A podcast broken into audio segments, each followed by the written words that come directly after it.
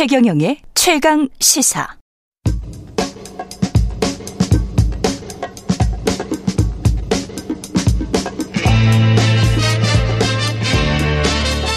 네, 우리가 접하는 뉴스의 태초부터 지금까지 뉴스 일대기를 쫙 살펴봅니다. 오늘은 뉴스톱 김준일 대표 그리고 정경일 변호사를 모셨는데 정경일 변호사님이 지금 막 올라오시고 있겠죠. 예, 약간 늦으시고요. 예, 뉴스톱 김준일 대표 나와 있습니다. 안녕하세요. 예, 예 안녕하세요. 예, 그리고 이거 꼭 소개해야 돼요. 예, 조금 전, 예, 유승민 전 의원 인터뷰에서 언급한 여론조사 개요는 어, 뉴시스가 국민 리서치 그룹과 에이스 리서치에 의뢰해서 지난 4일부터 6일까지 조사를 했고요. 자세한 내용은 중앙선거 여론조사 심의 홈페이지 참조하시면 됩니다. 오늘 뉴스 일대기는 스쿨존 사고와 관련된 건데 얼마 전에 또 안타까운 사고가 있었습니다. 초등학교 앞에서 서울 뭐 강남 한복판인 것 같은데요. 어, 초등학생이 만취 차량에 치여서 숨졌어요. 이게 참 왜 이러는지 참 네. 예. 안타까운데 시간이 지난 2일 오후 4시 57분이에요. 오후 오후 4시 57분이니까 예. 어, 낮술에 도대체 몇 시부터 몇 시까지 먹은 건가요? 이게 만취 차량 만취니까 뭐 12시부터 한 4시간 동안 이제 술을 예. 먹은 것 같은데 예. 이제 초등학교에 방과후 수업을 마치고 나오던 3학년생이 예. 이제 차로 치여서 숨졌는데 예. 지금 이 사고를 낸 사람은 차에서 내리지 않고 40팀 40m를 더 운전해서 자택 주차장으로 이동했다라는 거예요. 아이고야. 이게 그래서 뺑소니냐 아니냐 의도가 있는 거냐 아니냐. 근데 본인은 몰랐다라고 주장을 합니다. 만취 상태라. 예, 그리고 집에서 혼자 맥주를 한두 잔 마신 채 차를 몰고 나갔다라고 했는데 혈중 잔? 알코올 예, 한두 잔이라고 주장을 했는데 혈중 알코올 농도는 면허 취소 수준이 0.08이 나왔어요. 아휴.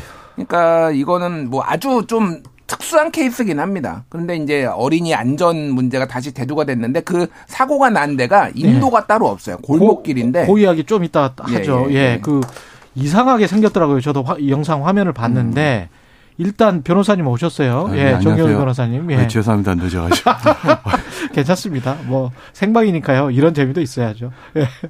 이게 지금 저 범행 중대성으로 도주 우려가 있다 해서 이 운전자 만취 운전자를 구속을 했는데 네네네. 이게 가중 처벌 되겠죠, 당연히.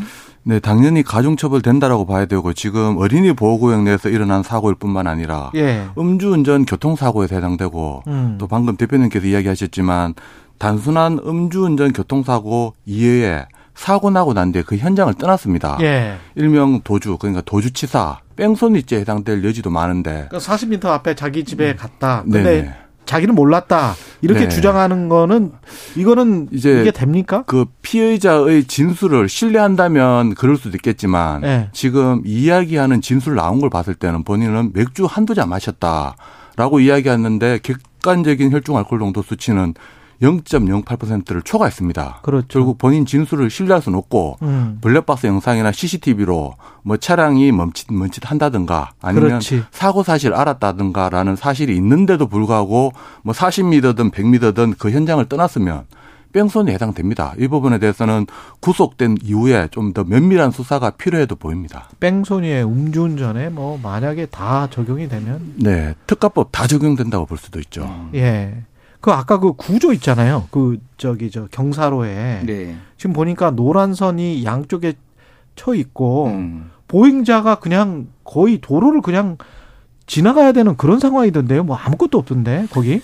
근데 이제 거기가 아주 특수한 케이스냐라고 네. 본다라면은 서울에 저런 데가 너무 많아요. 많아요. 이면도래 예, 저런데. 예, 예. 이면도로에 그리고 뭐 초등학교 근처에 있는데 사실 이게 구도심 같은 경우에는 골목골목 이렇게 개발이 이제 난개발도 되고 뭐 그러다 보니까 저런 구역이 너무 많아서 근데 이거를 인도를 따로 확보를 할 경우에는 차가 다니기가 너무 또 힘든 상황이 그렇죠. 많은 거죠. 너무 좁으니까. 예, 예. 그래서 이거를 이제 어떻게 해야 될 것이냐. 원래는 이제 민식이법이라고 네. 이제 뭐 뭐 저번에 2019년에 이제 음. 그 민식이라는 아이가 이제 죽으면서 뭐 특정 범죄 가중 처벌 등에 관한 법률 제 5조 13 그리고 도로교통법 제 12조 뭐 이런 데에서 이제 여러 가지를 가중 처벌하는 것도 있었지만은 어린이 보호 시설을 음. 좀 확충해라 이런 거서 이런 것도 이제 법의 취지였는데 아. 사실상 그게 이제 제대로 되고 있느냐 이런 의문이 좀 나올 수밖에 없는 거죠 그러니까. 그럼 민식이법은 가중 처벌에만 지금 초점이 맞춰져 있습니까? 네, 지금 현재로는 어린이 보호구역 내에 일어난 사고 하고 여기에 초점이 맞춰져 있는데 음. 방금 이야기 드린 것처럼 음주운전 그리고 뺑소니 이 부분에 대해서도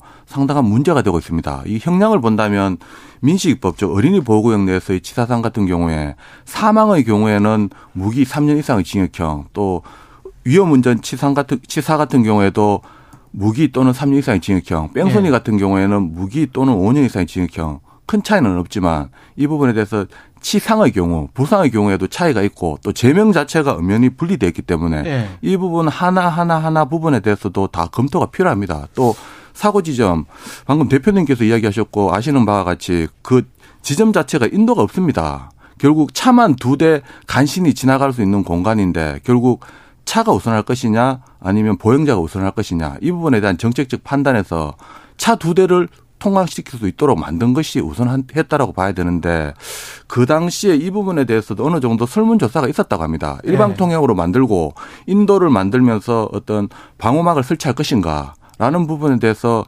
어떤 조사가 있었는데 대부분이 반대해 가지고 결국 이 상태로 왔고 이번 사고가 발생된 것입니다. 근데 법대로 실제 판례가 그렇게 좀 엄정하게 나와요? 그치도 않은 것 같던데. 그러니까 이게 지금 민식이법 같은 경우에는 뭐 네. 위헌 논란도 있고 과잉 처벌이다. 막 네. 이제 뭐 문제들을 많이 이제 특히 운전자들이 제기를 했어요. 그걸 뭐 반대하는 예. 분들은 근데 실제 그러면은 이제 처벌이 과하냐라고 봤을 때는 이제 김남국 의원실이 이거를 이제 자료를 음. 받아가지고 밝혔는데 173건 중에 8건만 실형 선고가 됐다라는 거예요. 민식이법이 적용이 됐음에도 불구하고. 예. 그러니까 실제 이제 가중 처벌이 더, 더, 더 되는 사례가 많지는 않았다. 그러니까 이거를 이제 뭐 물론 과합니다. 무기징역이라고 했을 때는 사람들이 받 는 체감은 그렇죠. 살인 살인이나 뭐 이런 거니까. 그렇죠. 그러니까 네. 잘못을 한 거는 맞는데 이 정도까지 음. 이제 주는 게 맞느냐라는 정서적 거부감은 확실히 있는데 예. 실제 이제 법정에서는 그 정도까지 나오지는 거의 않는다라는 거죠. 그러니까 예. 이게 그래서 실효성 문제 이제 엄포 효과는 있는 거는 있지만. 맞는데 이게 실효성 문제 그리고 더 오히려 좀 실효적으로 법원에서 좀 강하게 처벌해야 되는 거 아니냐 뭐 이런 논란까지 같이 좀 섞여 있는 상황이에요. 그 법리적으로 좀 네. 보완할 수는 없을까요? 네, 이제 운전자 입장에서는 오히려 이와 같은 민식이법 형량이 너무 높다라는 음. 이야기를 많이 가지고 우려도 많이 하고 불만도 많이 가지고 있고 네. 또 정작 실제 처벌례를 본다면 형사재판 판결을 본다면 2년 동안 실형 선고받은 건 8건밖에 없었습니다. 그러면 법에는 높게 정해져 있고 실제 처벌은 약하다. 그렇죠. 그러면 실제 처벌을 좀 더 사실 어떻게 본다면 높일 필요가 있고 또 이 부분에 대해서는 법리적으로 보완한다. 사실 이 민식이법이 국가에 대한 의무로 도로교통법 개정을 하면서 뭐 무인 단속 카메라, 신호등 설치를 의무화했습니다. 국가의 의무를 부과시켰고 또 운전자의 잘못으로 사고 발생된 부분에 대해서 운전자도 가중 처벌하도록 더 무겁게 처벌받도록 법이 마련됐습니다. 사실 이와 같이 법적인 부분에 대해서 어떤 문제를 계속 삼기보다는 이제는 결국 이와 같은 사고는 어린이하고 운전자 둘 다 조심하면 사고 안 일어납니다. 그렇죠. 그러면 이제 누가 조심해야 될까 따진다면 가장 큰 주요 의무는 운전자이겠습니다. 그 다음으로 학교와 학부모한테 있는데 네. 이 부분에 대한 법적인 어떤 명확한 제도 개선의 문제라기보다는 이제는 이 운전자, 학교, 학부모의 그 실질적인 어떤 실천 교통 안전에 대한 실천이 문제라고 봐야 되겠습니다. 근데 운전자 위주의 생각을 우리가 많이 하는 것 같아요. 도로도 차량 위주로 설계가 이미 돼 있는 것 같고. 네. 그러면서 이제 뭐 일률적으로 어린 보호구역의 속도 제한을 뭐 몇 킬로로 한다, 30킬로로 한다, 뭐 50킬로에서 뭐 낮춘다 이런 거 이야기할 때마다 음. 이게 좀 뭐 일률적으로 하는 거는 부당하다. 음. 몇 시 뭐 시간대는 뭐 아이들이 왔다 갔다 하지 않는 시간대는 좀 높여달라. 뭐 음. 이렇게 요구를 하잖아요. 그러다가 음. 이제 이런 사건이 나면 아, 안 되나, 안, 그렇게 해서는 또 안 되나? 뭐, 이렇게 음. 또 생각을 하고 이거 어떻게 해야 돼요?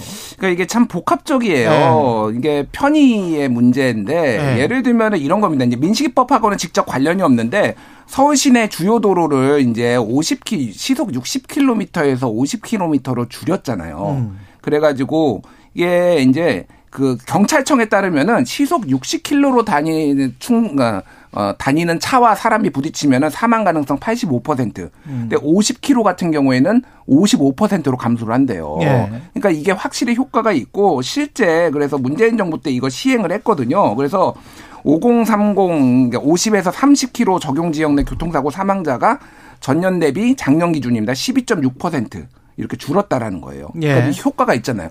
근데 사람들이 운전하면서 답답하다. 왜 이게 네, 차도 그렇죠. 없는데 내가 왜 50에 다녀야 되냐라고 네. 하니까 이거를 세금슬금 늘리기 시작해요.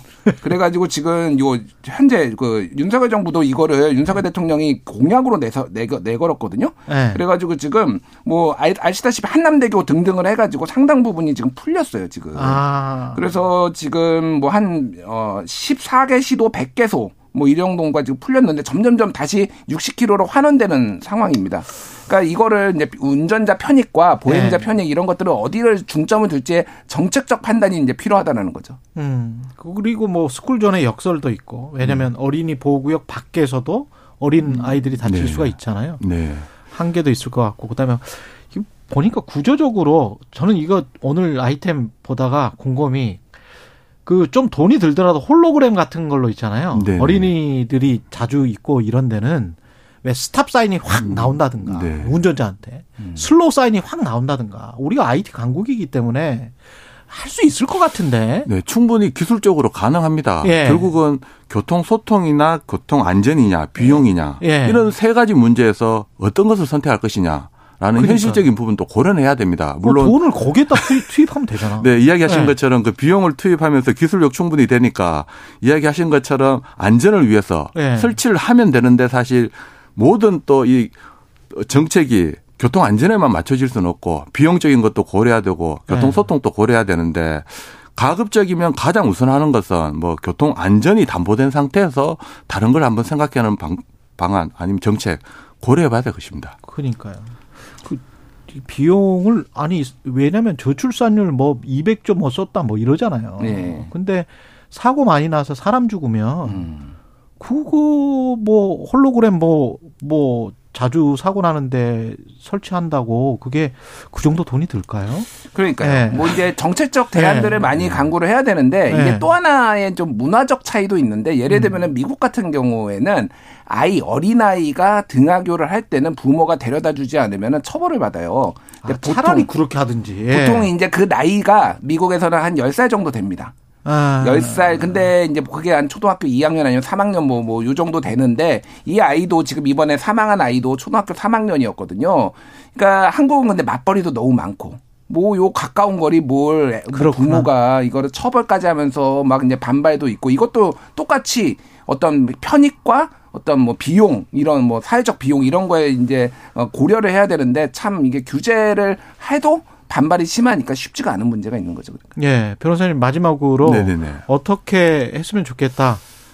네, 사실 이 민식이법 만들어졌을 때 운전자분들 많은 불만도 가지고 우려도 많았는데 정작 시행되고 난 뒤에 뭐 국가에서도 이 신호등이나 가속 단속 카메라 많이 만들고 있습니다. 그리고 네. 또 사고도 많이 사실 현실적으로 줄어들고 있긴 합니다. 그런데 끊이질 않고 있거든요. 음. 지금까지 민식이법으로 국가에 대한 의무 부여했었고 또 운전자에 대해서도 우려할 정도로 불만을 가질 정도로 처벌도 가중시켰습니다. 그런데도 네. 아직까지도 끊이지 않고 있는데 이런 부분에 대해서는 제도적인 개선은 어느 정도 한계가 있습니다. 이제 그 부분보다도 이 운전자들과 뭐 보행자 어떻게 본다면 어린이가 어떤 개선할 수 있도록 학교와 음. 그리고 부모가 이 부분에 대해서 인식 변환이 가장 큰 필요가 있다. 횡단보도에서 무조건 좀 멈춰야 돼요. 네네. 아이들이 음. 건널려고 안 건널려고 네. 이렇게 눈치를 보는 사람이 눈치를 보는 상황이 되면 안 되고 네. 차량이 눈치를 봐야 네. 되고 차량이 무조건 스탑을 해야 됩니다. 네 맞습니다. 현실적으로 네. 본다면 이